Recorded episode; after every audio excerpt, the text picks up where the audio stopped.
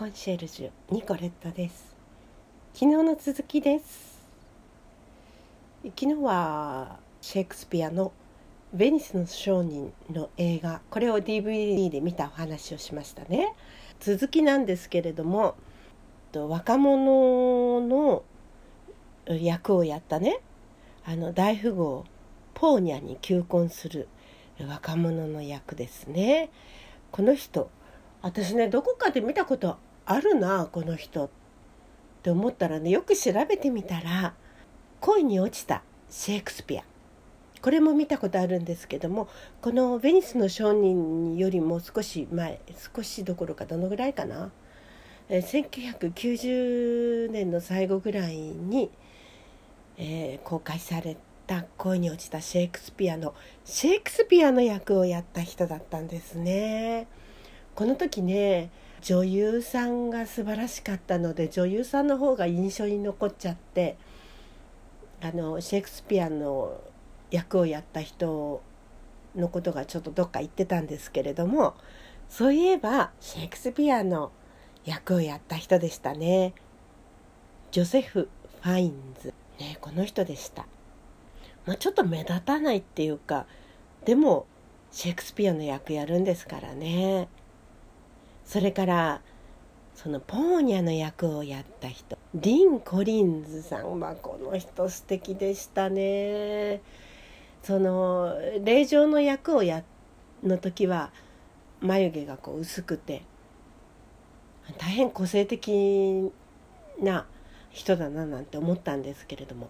途中でえ後半ですねあの変装するシーンがありますけど見事に男性になってましたね。ひげ生やしちゃったりしてね。また似合うんですわ。あれ絶対わかんないですよね。あのポーニャだってことね。ちょっとネタバレになっちゃうからごめんなさいね。いや素敵でしたね、えー、この作品ですね。人種差別とか宗教的対立さまざまな問題にあふれているんですけれどもね。その時代を表しているというかですね。アルパチーノ扮するシャイロック。ねすごかったですね。え法廷から去るシーンとかですね。ユダヤへの差別を口にするそのシーンですね、え、強欲な金貸しなんですけれども何が彼をこんな頑固でね強欲な孤独な老人に追いやったのか？映画見ればわかるって言ってる人もいるんですけどもいやそんなにね簡単にはね片付けられない問題だと思いますよ。ジョセフ・ファインズさっき言いましたね。パッサーニオというねあの世間知らずで一本気な青年の役をやったんですけども彼に勝るものはなしとおっしゃってる方がいます。またもう一人のそのパッサーニオンへの友情をね表しているアントニーオっていうんですか？えこの人もね友情をはるかに超えた感情が出ていましてね。強い意志。で悲しいけれどもユダヤ人への強い偏見。正義の代弁者。そのアントニーオ、まあ、偽善者なのか。それが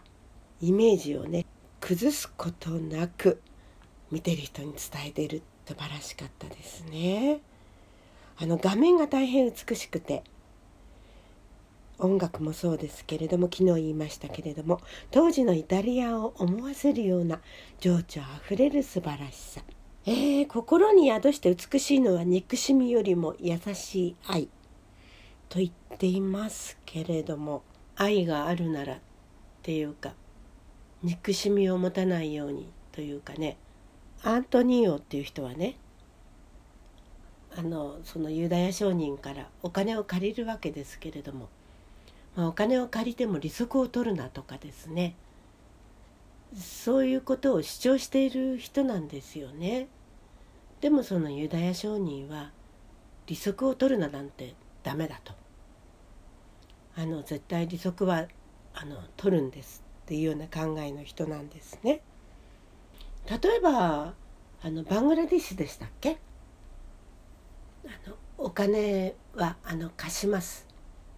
でも利息は取りません返せる時に返してくださいっていうことで銀行家がねあの女性にねあのお金を貸しましたね。まあ、そういうこととかですね、まあ、例えばキリスト教で言えばイエス・キリストはそのお金を貸すというよりもお金を与えるんですねだからそういうキリスト教の精神をずっと貫くっていうのは難しいことですね。まあ、一番大きいことっていうのは隣人を愛せよという教えなんですけれども隣人というのはねあの同じ思想を持った人とか同じ宗教の人っていう意味ではないんですね。自分を好きな人を愛するのはもう当たり前にできること自分のことを嫌っている人までも愛せよと言ってるわけですねこれがなかなかできないことですよやっぱりね自分のことを好きな人と仲良くしたいって思いますよね。でわざわざ自分のことを嫌いな人と仲良くする必要はないじゃないかと。まあ仲良くしないまでもその人が困ってる時に手を差し伸べるっていうことなかなかできないですよ。私だってなんでなんであの人にそんなよくするのっていうような場面にいっぱい出くわしますからね。ま人間のエゴを見せつけられシェイクスピアは人間観察の達人って言ってる人もいます人間はどこまで残酷になれるか。民族問題がどんな深刻なものか確信に迫る映画ですという感想を述べている人もいます。この映画はですねアメリカそれからリヒテンシュタインだったかな。あとイタリアの三国の合作映画なんですね。シェイクスピアはイギリスの人でしょ？でイギリスで作るとどういうふうになるんでしょうね。当時のベニスの商人は海外投資をする際に全財産を失う可能性があったっていうこととかあとですね利息表っていうのがねあるんですよね。でこの商人は利息表を見ながらね商売をきちんと行っていったとも言われていますけれどもここからね簿記が生まれたいますよ。そのイタリアでですね。まあ、危機の中でも海外投資に積極的な血気盛んな商人の姿勢が見て取れると。当時の時代背景の勉強にもなるということですね。結局損をするのはユダヤ人で小売貸しをしていたシャーロックだけということからですね。当時のユダヤ人が置かれていた苦境も表している。ということですね。映像音楽に気品が漂い名作の香りが高いということですね。まあ、のユダヤ人問題っていうのは簡単に語れないですね。今もねイスラエルの問題とかいろいろあってまあわからないではありませんけれどもね、えー、土地を失ったユダヤ系の方々がイスラエルを建国したっていうのはすごい喜びであったというのはわかるんですけれども人の中に差別する気持ちがある間はこの問題は解決できないのかもしれませんね。やっぱり差別良くないですね。と言いながらやっぱりどっかそういう心のどこかにそういうねあるでしょ？黒人の問題とかもそうですけれどもね日本人だってアジア人ですか？差別されますよ。ハンガリーでも嫌な思い何度もしましたからね。人間の知恵で解決していきたいですね。以上ニコレットでした。良い夏休みを。